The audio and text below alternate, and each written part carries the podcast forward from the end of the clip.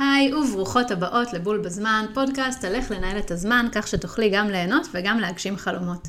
אני יערה אופיר, מאמנת לאפקטיביות וניהול זמן, והיום יש לי פרק ממש ממש מיוחד. הפרק הזה הוא בעצם לייב שהקלטתי באינסטגרם ביחד עם אדוה צור. אה, אדוה צור היא יועצת קריירה לאנשים עם הפרעת קשב, ובלייב דיברנו על הנושא של ניהול זמן והפרעת קשב וריכוז, נושא סופר חשוב וסופר רלוונטי. וזה יצא לייב ממש מוצלח ומלא במידע חשוב ומלא בטיפים פרקטיים והמון המון אופטימיות. ותודה רבה למי שהמליצה לי להפוך אותו גם לפרק לפודקאסט. אז uh, מיד אחרי הפתיח תוכלו לשמוע את הלייב במלואו על uh, ניהול זמן והפרעת קשב וריכוז. אני בטוחה שתהנו ותתרמו מאוד מאוד מהתוכן, ותהנו.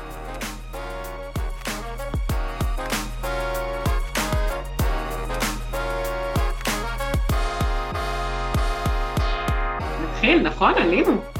כן, כן, שלום לכולן. אוקיי, אז אנחנו אה, בלייב אה, על אה, ניהול זמן והפרעת קשב וריכוז, וזה נושא שממש ממש ממש אה, מאוד התלהבתן, שאנחנו אה, הולכות לדבר עליו, ואני שמחה ש, שכולן כאן.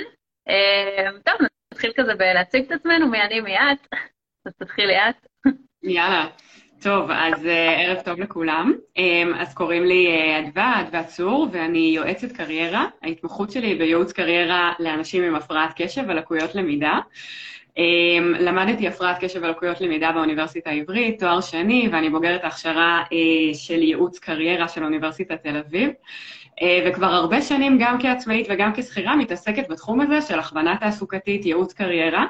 Um, ותוך כדי השנים האלה שאני הולכת בדרך, אני שמה לב אה, לאנשי הקשב, אני רואה אותם יותר בגלל ההכשרה שלי, ושמה לב לקשיים הייחודיים האלה שיש שם בדרך, בדרך התעסוקתית, האתגרים הייחודיים האלה של אנשי הקשב.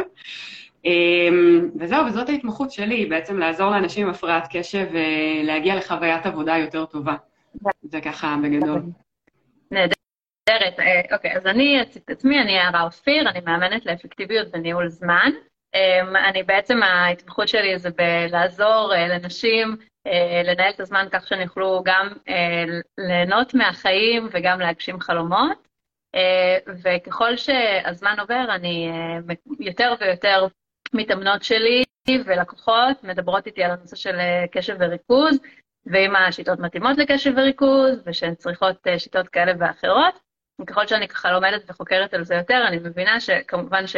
בעיניי כולן צריכות וכולם צריכים uh, שיטות לניהול זמן, אבל למי שיש הפרעת קשב וריכוז צריך לזה פי כמה וכמה uh, בשביל להתנהל, וככה כשנפגשנו אז ישר אמרנו, uh, יא, yeah, זה ממש כאילו שני נושאים שחשוב לדבר עליהם וככה להצמיד אותם ביחד. לגמרי. אני מאוד מסכימה, זה מאוד מתחבר, ואנחנו נדבר על החיבור הזה ממש בלייב הזה. ממש הערב. אז טוב. אולי uh, תתחילי את ככה לספר uh, למה, למה הנושא הזה של ניהול זמן חשוב, ספציפית למי שיש uh, הפרעת קשב וריכוז. כן, אני אלך רק עוד חצי צעד אחד אחורה ממה שאמרת. אמ, ואני אסביר למה ניהול זמן אה, זה ממש אה, כזה חלק מהפרעת הקשב, סימפטום של הפרעת הקשב, אם לדבר בשפה קצת יותר רפואית. אה, למה, אני, אומרת כאילו זה הרבה פעמים בילד אין בהפרעת קשב, בסדר? זה ממש משהו שהוא מובנה. אמ, זה מאוד מאוד נפוץ. אם יש לכם גם בעיות כזה בניהול זמן וניהול משימות וגם הפרעת קשב, זה כנראה לא במקרה, יש קשר מאוד מאוד מאוד חזק בין השניים. ואו אני אגיד אפילו במילים אחרות, אה, לבעיות בניהול זמן יש את המקור הביולוגי, את ההסבר המאוד מאוד ביולוגי, שמסביר את הבעיות האלה בניהול זמן, כאילו, ממש ככה. אה, ואני רוצה כן לדבר על זה איזה שתי דקות, לא יותר, למרות שאפשר לדבר על זה הרבה יותר. אה, כן לדבר איזה שתי דקות על, באמת על הפרעת קשב, אה, בכללי, אני אעשה את החיבור גם על הפרעת קשב וגם על איך זה קשור ישירות לניהול זמן.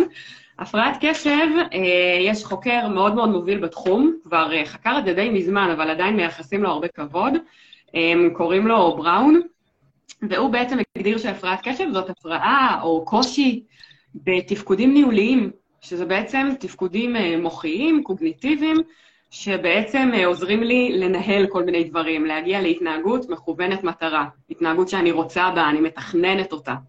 והתפקודים הניהוליים האלה, התפקודים המוחיים האלה שתומכים בניהול, הם בעצם מאותגרים או חלשים יותר אצל אנשים עם הפרעת קשב.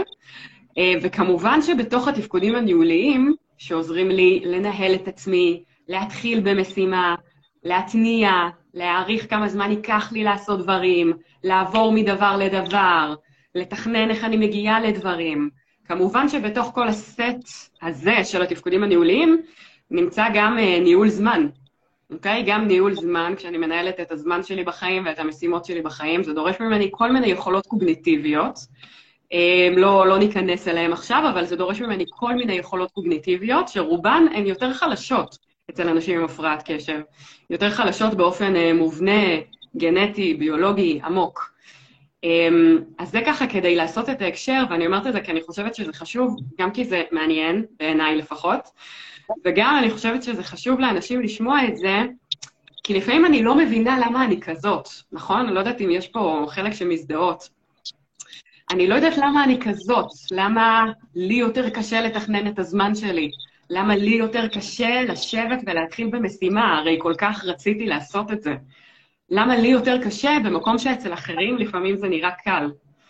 והיה לי חשוב להגיד את כל זה, כאילו, קצת לנרמל, כן? ולהגיד, יש פה איזשהו הקשר ביולוגי של הפרעת קשב, הקשר עמוק, בסדר? כאילו, משהו שכזה מנהל אותי מבפנים, או קשה לי מבפנים, ולכן אני נורא מתחברת אלייך, יערה, שאמרת, כולם צריכים ניהול זמן, נכון? אנחנו חיים בעולם כזה סופר אה, אטרף, כולם צריכים ניהול זמן, לכולנו יש, אנשים הישגיים ושאפתנים עוד יותר צריכים ניהול זמן, וגם אנשים עם הפרעת קשב, אנשים עם הפרעת קשב עוד יותר צריכים את זה וצריכות את זה, אוקיי? Okay? כי בנטייה הטבעית שלי, הנטייה הקוגניטיבית הטבעית שלי היא לא לדעת להתנהל עם הזמן ועם המשימות שלי טוב.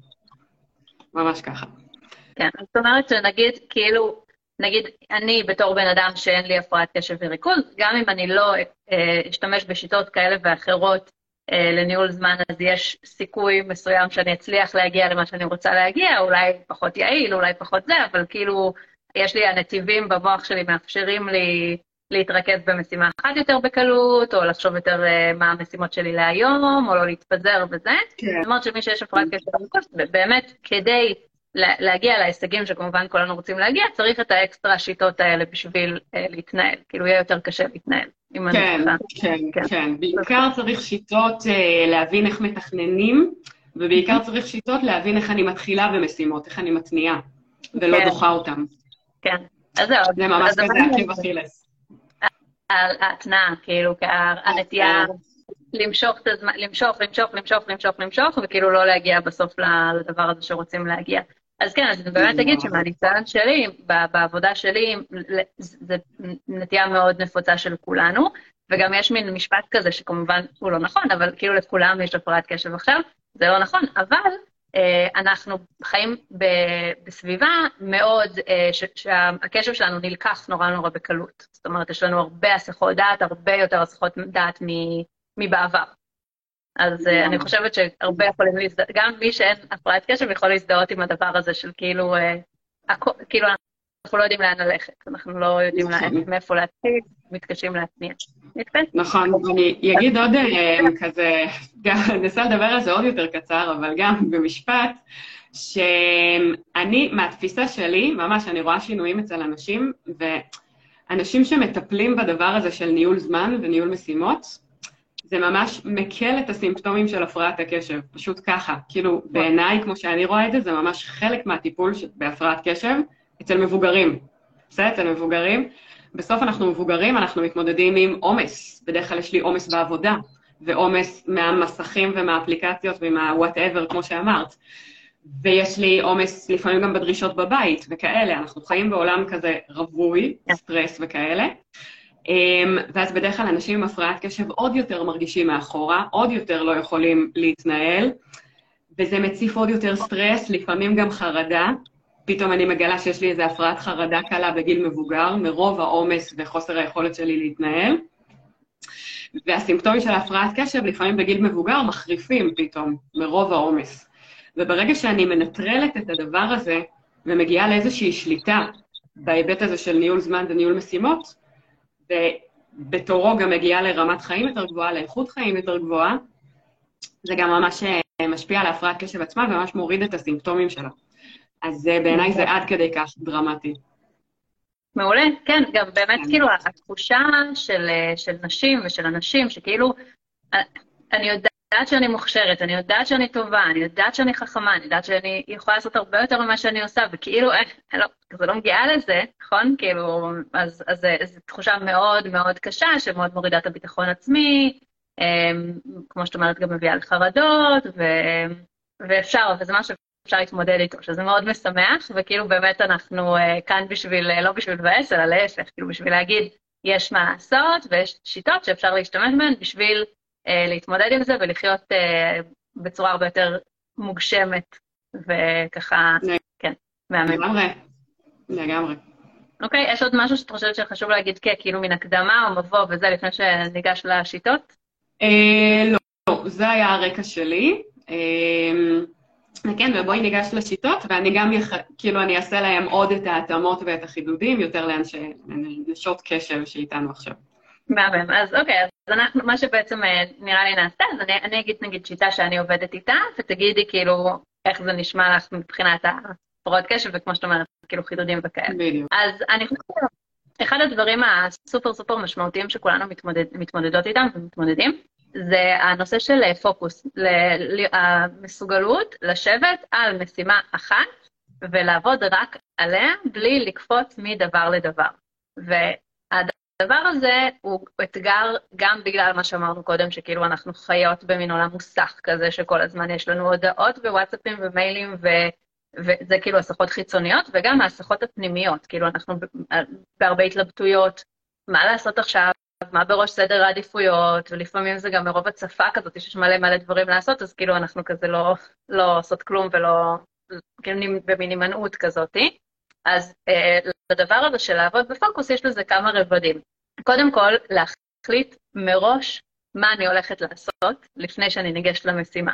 כאילו, להגיד, אוקיי, עכשיו, עכשיו, לא באותו רגע, לתכנן מראש, מה אני הולכת לעשות היום, נגיד בבוקר, להגיד היום אני הולכת לעשות, אני, מה שאני עושה בתור עצמאית, את יודעת איך זה עצמאיות, אה, המשימות שלנו יחסית גדולות, יחסית כבדות, אז כאילו שתיים, שלוש משימות שאני הולכת להתעסק בהן היום, ולהחליט, ולהגיד לעצמי שברגע שהחלטתי, אז זה מה שאני עושה, ואני לא מבזבזת עוד זמן ועוד אנרגיה להתלבט, אולי יש דברים אחרים שהם בסדר עדיפויות, כי תכלס, אין כזה, כאילו אין דבר אין, אין תשובה נכונה אף פעם. כאילו, תמיד יש דברים חשובים, תמיד יש דברים דחופים, תמיד יש דברים ככה בסדר עדיפויות שלנו. אז להחליט מראש על המשימה, כדי שברגע הביצוע, אז אנחנו נוכל פשוט לגשת לביצוע. מבינה למה אני מתכוונת? אז אה, כן.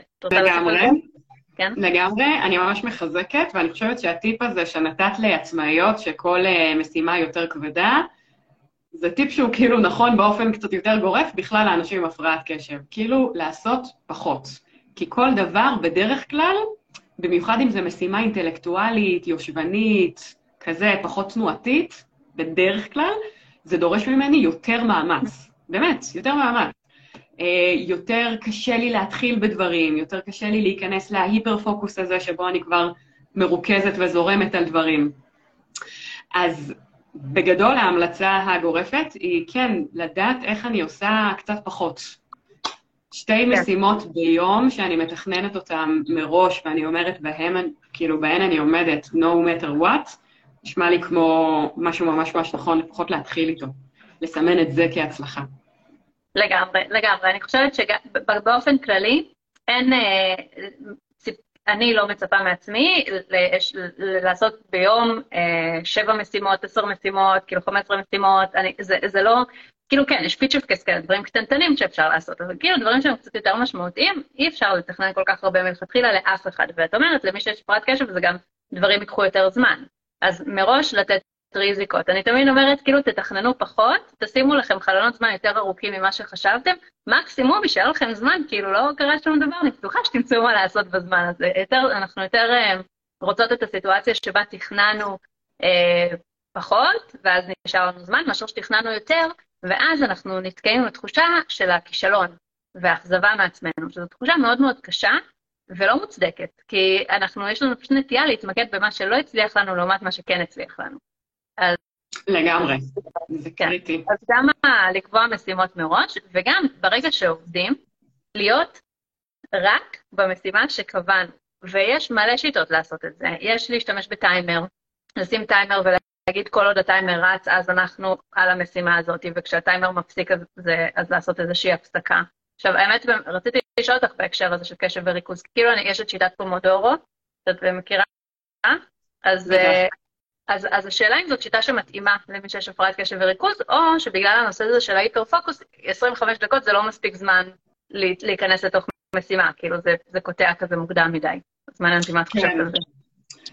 אמ, אז אין לי איזושהי תשובה גורפת. גם ההיפר-פוקוס, בדרך כלל אנשים אומרים שהוא קורה להם או בהשפעה של טיפול תרופתי, ממש ככה, אמ, או בהשפעה של פשוט אני נסחפת למשהו שנורא מעניין אותי, בקטע קיצוני.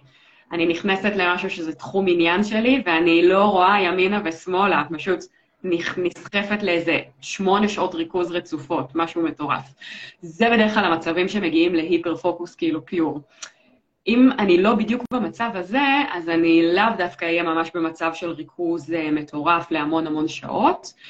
Uh, ולכן, בגדול, אנשים אומרים ששיטת פומדורו, שזאת בעצם שיטה שעובדים ברצף 25 דקות ואז יוצאים לחמש דקות הפסקה, וככה חוזרים על זה בכמה מקבצים. בגדול שיטת פומדורו היא טובה, היא יכולה yep. להיות טובה, היא גם מרחיקה ממני את המסכים, היא מרכזת אותי, היא יכולה להיות uh, טובה, וכמובן גם אינדיבידואלי בסוף.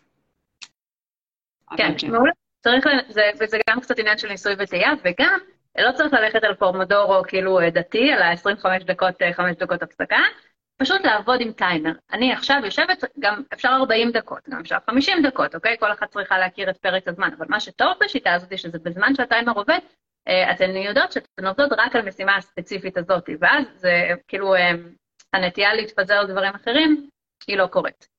אז אני רואה קצת את התגובות, אני לא מצליחה כזה להגיב לכולן, אבל ההפסקות קוטעות לי את הרצף, סבבה. אין כזה דבר בניהול זמן, שיטה אחת שמתאימה לכולם, כאילו לא קיים, וזה כל אחד ומה ש, שטוב לו. להרבה השיטת, אני יודעת שטיימר מאוד עוזר, ומי שלא, אז לא, אז לעבוד יותר, אבל ההפסקות מאוד מאוד חשובות, כי אנחנו לא רוצות להגיע למצב שאנחנו עובדות המון המון המון שעות, ואז מסיימות את היום כאילו על הרצפה גמורות ולא מסוגלות גם ליהנות משעות הפנאי שלנו ומאחר הצהריים ומהערב, אז כן כאילו לנסות לעשות הפסקות, אבל גם את ההפסקות לנסות לעשות אותן קצובות. ועוד משהו, עוד משהו בקשר לעבודה בפוקוס, זה כמובן, כמובן, הטלפון, שאם אני שואלת, אה, כאילו, אנשים מה הכי מפריע לריכוז, הרבה פעמים פשוט הטלפון, רשתות חברתיות, כל הדברים האלה, להרחיק, כאילו פיזית, לקחת את הטלפון צריך להיות במקום אחר. אני, גם אם אני יושבת ליד המחשב ועובדת, והטלפון רחוק ממני על השולחן הפוך, הוא עדיין מפריע לי. כאילו, יש לי איזה קשר איתו. הוא מדבר אליי, הוא מפריע לי. ובאמת, חבל להקשות על עצמנו בזה שאנחנו, כאילו, ש... לא להקשות על עצמנו, לקחת את הטלפון, אם זה במקום עבודה מגירה, אם זה לא, בבית, לשים בחדר. אני חייבת להגיד משהו מהחיים האישיים שלי. הטלפון זה חירפון כאילו לכולם, זה ברור, אז זה קצת מתחבר למשפט שאמרנו בהתחלה, נכון? שכאילו זה מסיח את כולם, זה עושה חוסר שקט לכולם, אז לאנשים עם הפרעת קשב עוד יותר, כי גם ככה הטווח קשב שלי, הטווח ריכוז שלי, וגם הטווח אה, של הוויסות הרגשי שלי ועוד כל מיני דברים הוא עוד יותר קצר. כן. אז כאילו זה עוד יותר קריטי, ואני חייבת להגיד גם משהו מהחיים האישיים שלי, שלצערי לא כל כך מזמן, לפני ארבעה חודשים בערך, אמ, קיבלתי דוח על שימוש בטלפון, כי ממש שוטר תפס אותי, מחזיקה את הטלפון בזמן נהיגה, כזה. מאוד מאוד מביך, קנס מאוד מאוד גבוה, נקודות, ומביך, מביך, מביך, מביך. וזה גם נותן כאפה, כי זה באמת דבר מסוכן לעשות, נכון. כאילו, וכזה. ומאז, ומאז אני כאילו החלטתי שאני שמה את הטלפון בתא כפפות, בנהיגה, כזה, אני שמה אותו בתא כפפות, אני מסתכלת על ה-Waze קודם, כאילו מסתכלת כזה, זוכרת את הדרך, גם בדרך כלל אני נוסעת למקומות שאני מכירה וסבבה, ואני שמה אותו בתא כפפות, וזה לא יאמן כמה אני נוהגת יותר טוב, וזה גם לא יאמן השקט הנפשי שאני פתאום נכנסת אליו, כאילו פתאום נכנסת לאיזה משהו, ואומרת, וואי, אני כאילו, כשהטלפון לידי אני מוטרדת. אז זה, זה קריטי לזמני עבודה, זה קריטי לכולם. לגמרי. ולאנשי קשב פשוט יותר. לגמרי, ולחיים בכלל, כאילו, אנחנו באמת, יש לנו מין, אני, אני ממש גם שמתי לב לזה לאחרונה, שפשוט אין לי דקה של שקט, כאילו שקט אמיתי. ש... אין דקה שבה אני לא שומעת גם, כאילו, אני, אני אוהבת להיות יעילה, אז אני מקפלת כביסה עם פודקאסט, ואני יוצאת להליכות עם מוזיקה, ואני כאילו, אני כזה, וכל הזמן יש לי משהו באוזניים, כאילו כל הזמן מישהו מדבר אליי, אז מתי יש לי זמן לשמוע את המחשבות של עצמי? אז בשביל לייצר את המקומות האלה, שזה סופר חשוב לכולם, לא להקשות על עצמנו. ככל שנקשה על עצמנו, נשים את הטלפון לידינו, לא צריך לשים את ה... אין שום סיבה לשים את הכוח רצון שלנו במבחן כל כך הרבה. כאילו, אה, זה לא... חבל, חבל, זה, זה, לא, זה לא מועיל בשום צורה. פשוט לשים את הטלפון פה. עכשיו, מי כן. שיש לו ילדים קטנים, צריך להיות זמין, סבבה, אז אפשר לשים את הטלפון, כאילו שיצלצל, רק טלפון, לא התראות וכאלה, ולשים אותו רחוק ותשמעו אותו.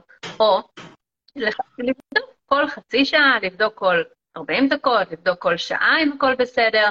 אני הייתי מורה 12 שנה, כל פעם לא הייתי זמינה 45 דקות, כאילו, בכל זמן נתון, בזמן שהייתי בשיעור, לא קרה שום דבר. כאילו, גם כשהילדות uh, היו חולות בגן, הן חיכו את ה-20 דקות, כאילו, עד שחזרתי באמת, כאילו, סוף העולם לא מגיע, ורוב הדברים לא חשובים, וזה באמת, כאילו, משאבה של... Uh, משאבה של ריכוז מאוד מאוד גדולה. של קשב, ממש. לגמרי. אז רק נסכם את המהלך הזה שאמרנו, בעצם דיברנו על אה, לכתוב את הדברים מראש, נכון? לתכנן את המשימות מראש, אה, כלומר להפריד בין התכנון לביצוע. נכון? קודם כל לתכנן ואחר כך לבצע, והדגש שנתנו על התכנון זה לתכנן פחות, כאילו ממש זה, זה, זה הטיפ, לעשות פחות. כזה כן. להבין מה אולי לא כזה חשוב, אולי לא כזה דחוף, אמ, וממש אה, לעשות פחות, לבחור לעשות שתי משימות קריטיות ביום, שלוש משימות קריטיות ביום, וזהו. מאוד מאוד חשוב, כאילו, הדלק הזה של חוויית ההצלחה. נכון. והדבר השני זה לעבוד בפוקוס ולעבוד בריכוז ולנטרל הסחות דעת כמה שאפשר, לזכור מה המשימה שאנחנו עושות, לשים לנו איזה פתק מול העיניים או לשים טיימר, שזה מה שיזכיר לנו על מה אנחנו עובדות באותו רגע, ו... לשים את הטלפון רחוק ועל שקט, ואני גם אוסיף לזה הסחות דעת במחשב. לסגור את הוואטסאפ ווב, אם יש חלונית קטנה כזאת שסופרת לכם מיילים, שנכנס עוד מייל ועוד מייל, להעיף אותה, אוקיי? כי אני אה, זוכרת ששמעתי על איזה מחקר שהראו שזה מוריד לנו מהריכוז רק לראות שהמייל עלה מ-4 ל-5. כאילו, רק זה שראינו שהוא עלה, לא קראנו אותו, לא נכנסנו, לא כלום. אה, אז... אה, היי מאיה. זה, תודה לכל מי שמגיבה, אני כזה לא מצליחה להסתכל תוך כדי, אבל אתן אה, מקסימות ואני שמחה שאתן כאן. אמ, אז אה, בקיצור, רק זה שראינו שיש לנו עוד מייל ומטריד אותנו מה זה המייל הזה ומה זה, זה כבר מוריד לנו מהריכוז. אז לא, למה? כאילו, פשוט לא להקשות על עצמנו, להקל על עצמנו, לנטרל כמה שיותר הסחות דעת, לעבוד במצב של, אה, של ריכוז. אמ, אוקיי, אז מה עוד? הנושא של... האמת שיש מלא דברים שאפשר לדבר עליהם. נכון. אמ, אולי נדבר על חלונות זמן? כן, חלונות זמן זה דבר אה, סופר סופר חשוב, אז כאילו שנייה אני אסביר מה זה חלון זמן, מה הקונספט של חלון זמן. אה, אני מקווה שכל מי שמקשיב ומקשיבה ללייב משתמשים ביומן. אה, אני מניחה שכן, זה די קשה להתנהל כבר בעולם שלנו בלי שימוש ביומן, אבל בדרך כלל מה שרוב האנשים עושים ביומן זה מכניסים ליומן פגישות, טורים, כל מיני דברים כאלה, כאילו, שבאמת מחויבים להיות באיזשהו זמן מסוים במקום, כאילו, ביום ושעה מסוימים. והרעיון של חלון זמן זה להחליט על עצמנו מתי אנחנו עושות דברים מסוימים שהם לא, כאילו, רק, רק אנחנו מחליטות מתי הם. נגיד, אה, אני אה, בתור עצמאית זה יותר קל לי לתת אה, דוגמה, אז נגיד מחר, אם אין לי פגישות במהלך הבוקר, אז אני יכולה להכניס בתוך היומן שמשעה 9 עד שעה 11 אני מתעסקת במשהו מסוים. למשל, אני כותבת מחר פוסטים. אז אני מכניסה שב... בשעות האלה, ביום הזה, בשעה הזאת, זה מה שאני עושה. זה כאילו פגישה עם עצמי כזה, כי אין לי אף אחד שאני צריכה לתת לו דין וחשבון על מתי אני עושה את זה, אני צריכה לתת רק את הדין וחשבון לעצמי. אז אם אני מחליטה מראש שיש יום מסוים ושעה מסוימת שמוקדשת לנושא מסוים, זה מה שנקרא חלון זמן, וזה מאוד מאוד עוזר להתלבטות הזאת של מה לעשות עכשיו ומה לעשות אחר כך, ומה בסדר עדיפויות וכזה. אני מאוד מאוד ממליצה להתחיל את היום ולהסתכל על היום, ולראות כאילו מתי יש חלונות פנויים ולצבוע אותם במשהו, כאילו להחליט מה לעשות בחלונות זמן האלה. אז mm-hmm. זה, זה בגדול רעיון, ועוד משהו שהוא מאוד מועיל זה לקחת משימות דומות ולקבץ אותן ביחד. כי מעבר מסוגים שונים של משימות זה גם גוזל מאיתנו אנרגיה. זאת אומרת, אם אנחנו קצת אה, עונות להודעות, ואז הולכות לכתוב מייל, ואז קוראות איזה מאמר, ואז עושות טלפון, ואז חוזרות למייל, אז כאילו כל מעבר כזה מעייף אותנו וגוזל לנו אנרגיה. עדיף לקחת משימות דומות ולקבץ אותן ביחד, אז לשים איזשהו חלון זמן למיילים, חלון זמן לטלפונים, חלון, חלון זמן לעבודה מול מחשב, אמ, זה גם מאוד מאוד מאוד עוזר לריכוז. אה, ממש. אה, אני חושבת שזה משהו ממש ממש קריטי, אה, ואני רוצה לחדד את זה עם משהו שגם שמעתי לאחרונה. שלפעמים נגיד, סתם, נגיד הרבה פעמים אני אומרת לאנשים עם הפרעת קשב, נגיד שאם יש משימה שהיא מאוד אינטלקטואלית ודורשת ממני כזה הרבה, שוב, מחשבה, וזה לא זורם לי, קשה לי להתחיל איתה וכזה, Uh, את המשימות האלה אני צריכה לשים בשעות של היום שאני כאילו יותר טובה. הרבה פעמים זה בשעות הבוקר, אבל יש אנשים שזה גם לגמרי בשעות הערב, אפילו לילה, אז גם כזה להתחשב בזה. כזה ממש תשאלו את עצמכם עכשיו, אם יש שעה, כזה שעה, שעתיים, שלוש שעות ביממה, שאתם יותר חדים שם. אני, מניח, אני מניחה שיש, כאילו ממש כזה, תנסו לחשוב על זה עכשיו. זהו, לכולנו. אמ, ובשעות האלה תעשו את הדברים שכאילו מצריכים עוד יותר ריכוז, עוד יותר מצריכים מכם מאמץ, אוקיי? זה ממש עניין של לנהל את המאמץ שלכם, לנהל את האנרגיה. והרבה פעמים גם כשעושים את זה, אז סבבה, התכנסנו, אנחנו עושים משימה שקשה לי, אני עושה את זה בשעות שטוב לי לעשות את זה, ואז כאילו מה שקורה שיש הפרעות. פתאום אני מקבלת טלפון חשוב, ואני אומרת, טוב, אני אענה, גם זאת מישהי שחיפשתי הרבה זמן, ואז היא נדחפת לי לזמן הטוב שלי, ולחלון שהגדרתי, שאני עובדת בכלל על משהו שכאילו, די, זה ממש חשוב לי לעבוד עליו. והיא נדחפת לי, והופס, הקדשתי לה חצי שעה, ואז השיפט הזה שאני צריכה להחזיר את עצמי לאותה משימה שגם ככה קשה לי לעשות אותה, לאנשים עם הפרעת קשב זה מאוד מאוד מאוד קשה. זה סוחט. התחושה היא שזאת חוויה סוחטת לעשות את השיפט הזה עוד פעם. אמ, ולכן, אני לאחרונה נגיד, סתם על עצמי, למדתי להגיד, גם כשאני מקבלת את הטלפון החשוב הזה, או את ההודעה החשובה הזאת, אה, ממש למדתי להגיד, אני אחזור אלייך אחר כך. כזה, גם אם אני עונה, וואי, תודה, אני באמת צריכה שנדבר, אבל אני אחזור אלייך עוד שעתיים, או בואי נקבע לעוד יומיים. כאילו, ממש לא לתת למשימות אחרות להידחף לכם לזמן הזה. לגמרי. זה, זה טיפ ממש ממש חשוב, בכלל הנושא של ניהול אנרגיה הוא סופר uh, משמעותי וחשוב, ובאמת יש לנו שעות במהלך היום שאנחנו יותר uh, אנרגטיות, יותר מפוקסות, יותר יצירתיות, הרבה פעמים זה באמת שעות הבוקר, אממה, באמת הבעיה היא שבשעות הבוקר זה גם השעות שכולם רוצים מאיתנו דברים, ובגלל זה הרבה אנשים, ואני ראיתי את זה הרבה על מי שיש הפרעת קשב וריכוז, בלילה פתאום, כאילו, מתחילים, מצליחים לעשות את הכיפושי שקט. כאילו שאף אחד לא רוצה שום דבר, ושאין הסחות דעת, וכזה, לעשות את הדברים בלילה, שזה על פניו כאילו יכול להיות בסדר, אלא אם כן, יש לנו אורח חיים שלא מאפשר לנו לעבוד בלילה, וזה גובה מאיתנו מחיר. כאילו, אנחנו נכנסות בלילה לאיזושהי עבודה טובה, מרוכזת, מאומצת סוף סוף, ואנחנו צריכות לקום בשש בבוקר, יש לנו ילדים, יש לנו עבודה, זה כאילו לא ממש בהלימה עם החיים, ולכן צריך לחשוב איך אפשר לנהל את זה אחרת, ואיך אפשר לייצר את השקט הזה באופן מלאכותי בשעות אחרות ביום, כי הלילה זה לא השעה היחידה שיש בה.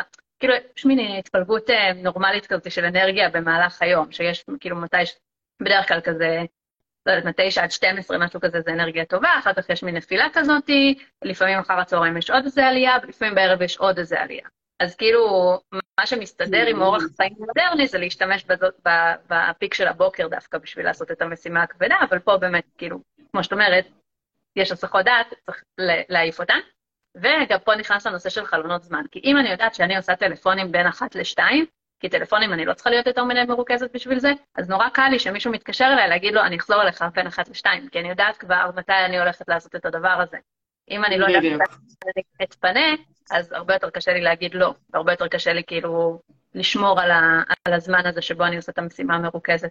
אני גם, אני אוסיף עוד משהו לנושא של ניהול אנרגיה, זה שהרבה פעמים הנטייה שלנו זה לעשות הרבה הרבה משימות קטנות על הבוקר, כי כאילו בא לנו לעשות וי על מלא דברים, וזה ניצול לא טוב של, ה, של הנדלן אנרגיה הטוב הזה של הבוקר.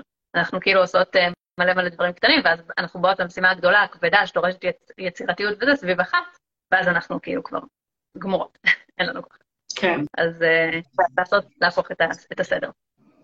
כן. Um, אני מרגישה שאולי כזה גם צריך uh, להגיד, כי פתאום אני אומרת, אולי אנשים עם הפרעת קשב כזה מקשיבים לנו, ובכלל אומרים, רגע, איפה אני ואיפה חלונות זמן? בכלל אין לי את הדברים היותר אה, בסיסיים, כמו כזה, איפה לכתוב את הדברים שלי, כזה. נח, נחזור רגע אולי אה, לכזה, לקצת מאיפה מתחילים. כי לפעמים כן. ניהול זמן, אה, בעיקר אצל מבוגרים עם הפרעת קשב, שם בדרך כלל מרגישים את ההפרעת קשב יותר, כי החיים שלנו נהיים יותר אינטנסיביים, יש לנו יותר דרישות מכל מיני מסגרות חיים. אה, אז, אז לפעמים הניהול זמן הוא במין כזה כאוס, שפתאום אני מאבדת אחיזה של כזה, מאיפה להתחיל. אז אולי, אולי אני אגיד כזה שלושה דברים כדי להתחיל, וכזה תצרפי את התובנות שלך, יערה. אמ, אבל ההתחלה, ההתחלה, ההתחלה, היא שדברים לא יהיו לי על הראש. שיהיה לי איזשהו מקום אחד שבו אני כותבת את המשימות שלי, את הדברים שאני מצפה מעצמי, את המחשבות שמטרידות אותי, את הדברים שאני מתה לקדם כבר לפחות שנה ופשוט לא מצליחה להגיע לזה. כזה, שהדברים לא יהיו על הראש, אמ, גם דברים כמו פגישות ותיאומים ותורים, כמו שאמרת, שלא יהיו על הראש, שלא יהיו על הזיכרון, וגם הדברים יותר מורכבים מבחינתי שלא יהיו על הזיכרון. אמ, אני אגיד שגם התפקוד של הזיכרון, של זיכרון עבודה, זיכרון לטווח קצר, בהפרעת קשב הוא תפקוד שגם הרבה פעמים יכול לעבוד אה, חלש יותר, יש איזושהי חולשה של הדבר הזה, אה, ולכן זה גם, לפעמים נדמה לי שאני מחזיקה, שיש לי את זה בראש, שאני שולטת במשימות, שאני יודעת מה הסדר יום שלי, שאני יודעת מה תכננתי, שאני מחזיקה את זה, אבל לא ממש, אוקיי? זה, זה לפעמים דברים שיכולים להתפספס, בגלל העומס, בגלל המוסכות, בגלל הזיכרון הקצת יותר חלש. אז ממש ליצור כמה שיותר מהר מקום אחד ויחיד, שבו אני כותבת את הדברים שאני צריכה לבצע, מבחינתי בכל תחומי החיים. אפילו לא לחלק את זה לקטגוריות עדיין. אוקיי? זה יכול להיות איפה את ממליצה, נגיד, לעשות רשימה כזאת, יאללה. אז אני, אני אומרת אה, אותו, בדיוק אותו דבר, שזה לא משנה איפה, העיקר שזה יהיה כתוב במקום אחד. כי הבעיה כן. היא שזה מתחיל להתפזר, שיש, אם יש לי קצת כזה בקבוצת וואטסאפ עם עצמי, וקצת על פתק, וקצת בפתקים בטלפון, וקצת זה, אז פה כאילו אנחנו, אנחנו באמת כאילו נלך לאיבוד לגמרי. אני אישית משתמשת באפליקציה שקוראים לה טודויסט, שאני סופר ממש אוהבת אותה, אה, אבל אה, היא דורשת את הקצת כאילו להטמיע אותה, ללמוד אותה טיפה. להכניס את הדברים שם בצורה מסודרת. ברגע שזה מסודר זה מסודר וזה פיקס והכל כאילו באמת זה מכיל הכל. אמ, אבל בוא נגיד שמי שאין לה רשימת משימות מסודרת כרגע, מחברת משימות זה דבר מצוין, פשוט לכתוב הכל במקום אחד, שיהיה לנו איזה כאילו מין אמינות כזאת, שנדע איפה אנחנו, לאן אנחנו הולכות כשאנחנו רוצות למצוא את המשימות שלנו. אחרת זה באמת כאילו, זה מתפזר. כן, לאיפה אני הולכת כשאני רוצה למצוא את המשימות שלי, ולאיפה אני הולכת כשאני מרגישה מוצפת, ואני קצת צריכה להוציא את זה מהסיסטם, להוציא את המשימות למקום שיחזיק אותם. לגמרי. אני, בעיקרון ההמלצה שלי זה לעשות משהו בפלאפון, כי יש גם אנשים עם הפרעת קשב, בגלל החולשה הזאת של הזיכרון, שגם מאבדים חפצים. Mm. לא יודעת אם אתם מזדהים או לא, זה לא קורה לכולם, אבל זה בהחלט נפוץ ולא נדיר בכלל. שהם מאבדים חפצים, שאני קונה יומן וקונה תיק ומאבדת ומאבדת ומאבדת, את הפלאפון בגלל החשיבות שלו בחיים שלנו, קצת פחות מאבדים, יש פחות נטייה לעשות את זה. אה, אני תמיד אומרת שהוא כאילו נהיה כמו איזה המשך של היד, אני מרגישה שהוא כאילו פשוט ממשיך את היד שלי, אני לא יודעת איפה אני נגמרת והוא מתחיל, כזה. יואו, את לא מבינה, לפני, איזה כמה ימים, אה, בן הזוג שלי נסע לעבודה, ואז כאילו פתאום אני, אני שומעת את הטלפון שלו מצלצל בבית, והוא מתקשר כאילו מחבר שלו שבעבודה, אומר לי, שכחתי את הטלפון בבית, ואמרתי לו, איך? איך? איך נכנסת לאוטו בלי לבדוק את הטלפון? איך יצאת מהאוטו בלי לבדוק את הטלפון? כאילו, זה נשמע, כן, בדיוק מה שאת אומרת, זה חלק מהיד שלנו, אני לא, אני לא רואה מצב שאני כאילו. הולכת שתי דקות ולא יודעת פיזית איפה הטלפון שלי נמצא, שזה. יש לזה יתרונות וחסרונות, אבל וזה שזה אמין שזה סביר להניח יהיה איתנו, זה, זה גם יתרון. זהו. אז, אה, אז כן, אז בהקשר הזה אני בגדול אמליץ לעשות איזשהו משהו בטלפון, אה, אפילו קבוצת וואטסאפ עם עצמי, כאילו הכי פשוט, כאילו אם אין לי כוח עכשיו להעמיס על עצמי וללמוד אפליקציה חדשה, או ללמוד את, ה, את היומן של גוגל או זה, אפילו רשימת וואטסאפ עם עצמי, אבל העיקרון הוא שהדברים כתובים, זה לא על הזיכרון שלי, ואני לא צריכה להחזיק את הדברים גם ברמה הרגשית, וקצת פחות מציף. זה כזה דבר ראשון, א', ב' של ג', ד'. אמ, והדבר השני שאני חושבת שצריך לזכור ולהתחיל איתו, זה איזשהו עיקרון כזה שאני רוצה לתת, שקצת דיברנו עליו, אבל אני אעשה לו עוד איזה מסגור והעצמה, אמ, שזה עיקרון הארכת הזמן. ממש לקחת בחשבון שכרגע, עד שאני לא סופר משופשפת בלנהל את הפרעת הקשב שלי ולנהל את הזמן והמשימות שלי, כרגע כל דבר יכול לקחת לי יותר זמן. ממש. להתחיל משימה, לעבור ממשימה למשימה, להגיד אני מתחילה בתשע ובאמת להתחיל בתשע, כל הדברים האלה דורשים, דורשים ממני תפקודים ניהוליים, גיוס מאמץ, לנהל את עצמי, לתכנן את עצמי, וזה יכול לקחת לי יותר זמן. זה יותר, זה באמת יותר קשה לכם מאנשים ללא הפרעת קשב, באמת. כי יש לזה מקור ביולוגי מוחי אמיתי, אתם לא מדמיינים את זה. ולתת לעצמי יותר זמן, כמו שתלמידים בבית ספר, וגם סטודנטים, מקבלים את הארכת זמן הזאת, כי אנחנו מבינים שיכול לקחת להם יותר זמן לבצע עבודה, לבצע מבחן, אנחנו מבינים את זה, אז גם בחיים הבוגרים אנחנו צריכים להבין את זה. יכול לקחת לי יותר זמן. ונכון, יש פה איזה מחיר מסוים, אבל גם אם אני רוצה לחוות הצלחה ולהתחיל פה איזושהי דרך, אני צריכה לתת לעצמי יותר זמן לעשות דברים. אז אם לקבוע תור אפילו לקופת חולים, סתם נותנת דוגמה למשימה מעצבנת, ואני חושבת שזה ייקח לי חמש דקות או שבע דקות, אז להחזיק בראש, כאילו להתחיל להפנים עם עצמי שזה ייקח לי 15 דקות ו-20 דקות ו-25 דקות. עיקרון הארכת הזמן. כזה, ו- וכזה, וקחי את הזמן. כן. כרגע לתת את הזמן, כזה גם בהרבה חמלה עצמית ותכנון. כן. אז זה ממש נכון, כאילו, אני באמת רואה הרבה פעמים אצל מתאמנות שלי, שגם כאילו בעניין הזה של ה, ה, היכולת להבין שצריך מעברים בין משימה למשימה, ושנגיד יש נס... אי אפשר לקבוע שני דברים אחד אחרי השני, כי יש זמן מעבר וזמן נסיעות וזמן לעשות, להתכונן לפגישה אחת ולסכם את הפגישה שנגמרה, כאילו כאלה דברים. אז גם כאילו לקחת בחשבון דברים לוקחים יותר זמן, וגם לקחת בחשבון שצריך רווח בין דבר לדבר, אי אפשר לקבוע דברים כאילו דחוסים לך, אף אחד לא יכול. אבל אני חושבת שהעניין הוא פה, שכאילו, יכול להיות ש, שלוקח זמן להבין שאי אפשר לדחוס דברים, כאילו, זה, זה, זאת הכוונה נכון, שלי. נכון, כאילו תפסת מרובה לא תפסת, כרגע. יכול להיות ש... כאילו, אני, אני ראיתי את זה קורה גם, כן? כאילו, לא צריך להתייאש. אנשים עם הפרעת קשב יכולים ללמוד ניהול זמן. כן. אה, אפשר להשתפשף בזה, וזה ממש כמו הרגלים חדשים שאנחנו מייצרים לעצמנו, וגם חיווט מחודש שאנחנו יוצרים במוח שלנו בסופו של דבר. כן, השינוי ההתנהגותי העקבי, עוד פעם, עוד פעם, עוד פעם אני מתנהלת אחרת, זה גם משנה דברים במוח, זה גם הופך לשינוי קוגניטיבי. אז זה דברים שיכולים לקרות, אבל עד שאני לא ממש לומדת לנהל את הזמן ולא סופר טובה בזה ומשופשפת בזה, אז לתת לעצמי יותר זמן לעשות דברים. אז אני רק רוצה כזה זה, אז דיברנו על מקום אחד ויחיד שבו אני כותבת את כל המשימות שיושבות לי על הראש. אני לא סומכת על הזיכרון שלי, אני לא סומכת על הניהול הרגשי שלי שיחזיק את כל ההצפה הבלתי נסבלת הזאת. מקום אחד ויחיד שבו אני כותבת את המשימות עם דגש על פלאפון, כאילו כעוד איזו המלצה כדי לא לאבד חפצים, מי שככה צריך. אה, והדבר השני שאמרנו עכשיו זה אמ, עיקרון הארכת הזמן, לתת לעצמי יותר זמן, אוקיי? לתת לעצמי יותר זמן. והדבר השלישי והאחרון שאני אגיד, של כזה, אנחנו מדברות על הבסיס, על המאיפה מתחילים, אוקיי? מאיפה מתחילים לנהל זמן כשאני מרגישה שהחיים שלי כאילו בלתי מבחינת עומס משימות.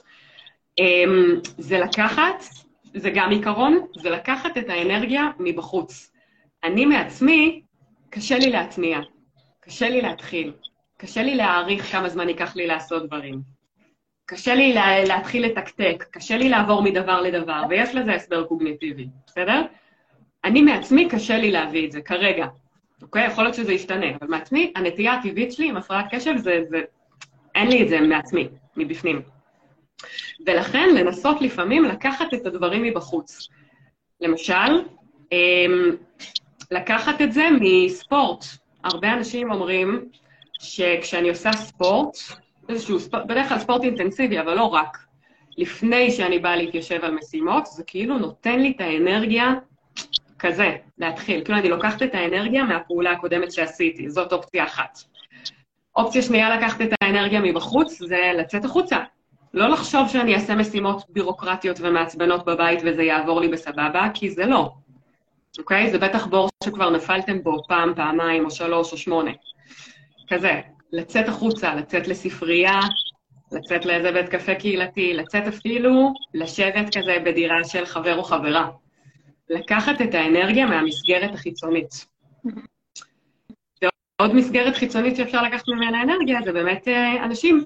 לקבוע עם בן אדם, כמה שזה נשמע מצחיק, לקבוע עם בן אדם כאילו זמן משותף שכל אחד עובד על הלפטופ שלו, וכזה מקדמים דברים ביחד. מקדמים משימות כמו לימודים, אפילו משימות בירוקרטיות. לנסות לחשוב איך אפשר ליצור אה, מסגרת חיצונית, שתיתן לי את הכוח. כזה, אני חושבת שהייתי מתחילה מהשלושה דברים האלה. מהמם, זה באמת ממש ממש חשוב. העניין של מסגרת חיצונית זה באמת גם כאילו מתוך המקום ש, שאנחנו לא יכולות לש, להסתמך על כוח הרצון שלנו. כוח הרצון שלנו מלכתחילה זה לא, אצל אף אחד, כן? כאילו, כוח הרצון שלנו זה לא דבר שצריך להסתמך עליו. אני, אני אתן נגיד את הדוגמה של ספורט שאני תמיד נותנת, שאני יוצאת להליכות בבוקר. אם אני הייתי מסתמכת על כוח הרצון שלי שיגיד לי, יאללה, בא לך לקום בחמש וחצי בבוקר לצאת להליכה, בחיים לא היה בא לי. למה שיבוא לי?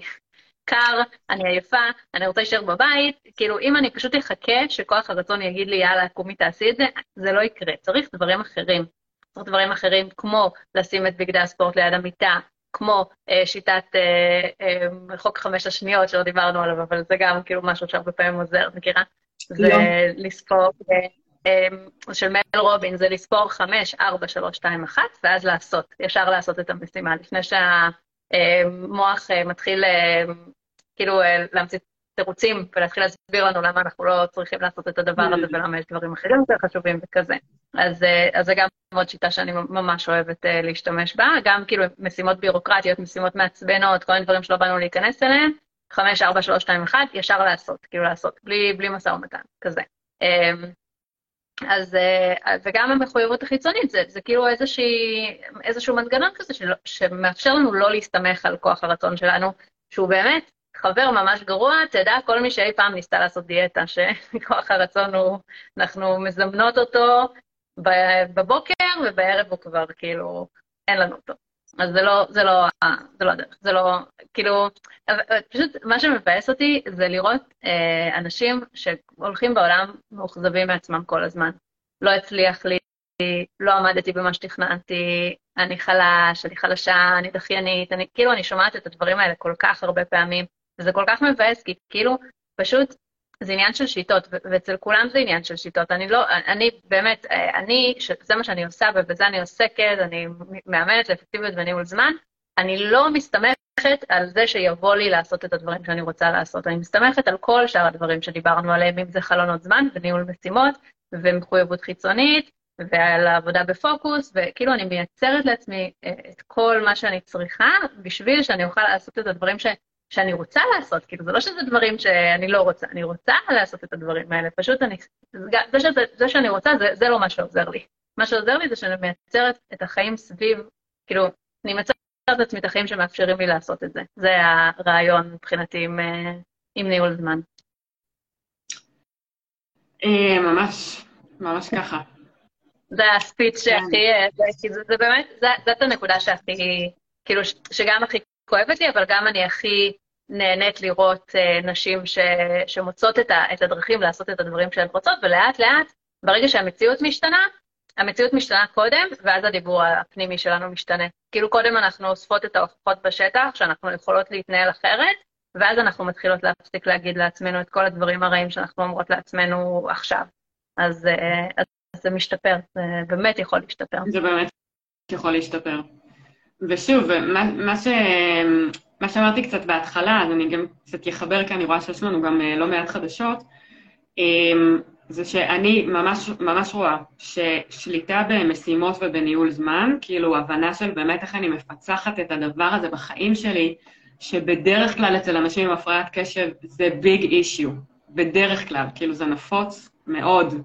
הייתי אפילו אומרת שזה חוויית חיים של אנשים עם הפרעת קשב, חוויית חיים של חוסר הספק, כזה באמת קשיים אמיתיים לנהל את הזמן, שגם אמרנו שיש להם בסיס ביולוגי. וכשמטפלים בדבר הזה, או משתפרים בדבר הזה, או מגיעים לאיזושהי שליטה, בסדר? אנחנו גם לא נגיע בדרך כלל ל-100% שליטה, אוקיי? כי יש ימים ויש ימים, וכזה לכולנו. אבל uh, כשמשתפרים בדבר הזה, זה ממש uh, אחד הדברים שממש מרגיעים את ההפרעת קשב, כאילו ממש ככה. זה, כמו, זה קצת לצאת מהלופ התמידי הזה של החוסר הספק, אנשים מאוכזבים ממני, אני מאכזבת, אני לא מספיקה, אני לא טובה, אני לא מצליחה, נה נה נה, הקול הפנימי הזה והמציאות שמוכיחה לי את זה פעם אחר פעם. ברגע, זה לא ברגע, כי זה תהליך. זה לאו דווקא תהליך ארוך, אבל זה כן תהליכים שאני מבינה איך להשתלט על המשימות ועל הניהול זמן שלי, עושה לעצמי את הקומבינציה הזאת של הניהול זמן שבאמת עובד לי. זה ממש אה, מרגיע, כאילו זה מוריד את הקול הפנימי הזה, כי אני קצת יותר חווה חוויית, כאילו חוויות הצלחה, והסביבה חווה ממני כאילו אותי, מתפקדת, מצליחה, מגיעה לדברים. זה מוריד את הקול הפנימי הזה, זה מעלה את הערך העצמי, זה מוריד את הסטרס, זה מוריד את החרדה. אה, זה מגביר את התפקוד שלי, גם כעובדת, גם בכלל. אז אה, זה ממש כאילו, אחד הדברים להתחיל איתם, כשאנחנו מגיעים למצב שאנחנו אומרים, יאללה, בוא נטפל בהפרעת קשב, או בוא נלמד על הפרעת קשב, זה, מבחינתי זה אחד הדברים להתחיל איתם.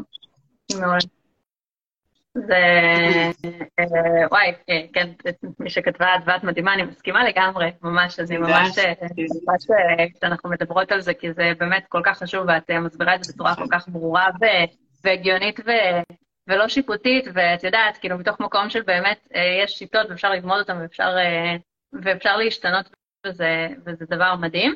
ואני גם רוצה להוסיף על זה, אה, ואולי כזה לסיכום, שכל דבר שדיברנו עליו היום, זאת נקודה טובה להתחיל איתה. זאת אומרת, אם בא לכם להתחיל להטמיע חלונות זמן, בא לכם להתחיל לעבוד עם רשימת משימות, בא לכם להתחיל לעבוד בפוקוס, להשתמש בעיקרון הערכת הזמן, מסגרת חיצונית, על מה דיברנו, אה, עליו להפריד את התכנון מביצוע.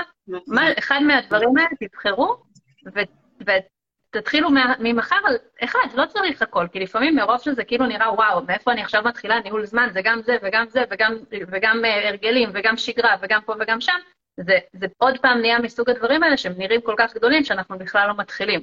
אבל זה לא עובד ככה, כל דבר שתעשו ישפר את המצב, כל דבר. אז אני ממש ממש רוצה שכל מי שנשאר פה בלייב עד הסוף, וגם מי ששומע את הלייב אחרי, בבקשה תכתבו בתגובות איזה דבר אחד מכל הדברים שדיברנו עליהם בא לכם, והכי גם קל לכם, כאילו יש את המושג הזה שנקרא low hanging fruit, כאילו מה, הפרי שתלוי הכי נמוך, הדבר שהכי קל לכם כרגע לקטוף ולאכול, כאילו, מה הדבר שעכשיו הכי נגיש לכם להתחיל לנסות כבר ממחר, אני ממש ממש אשמח אם תכתבו.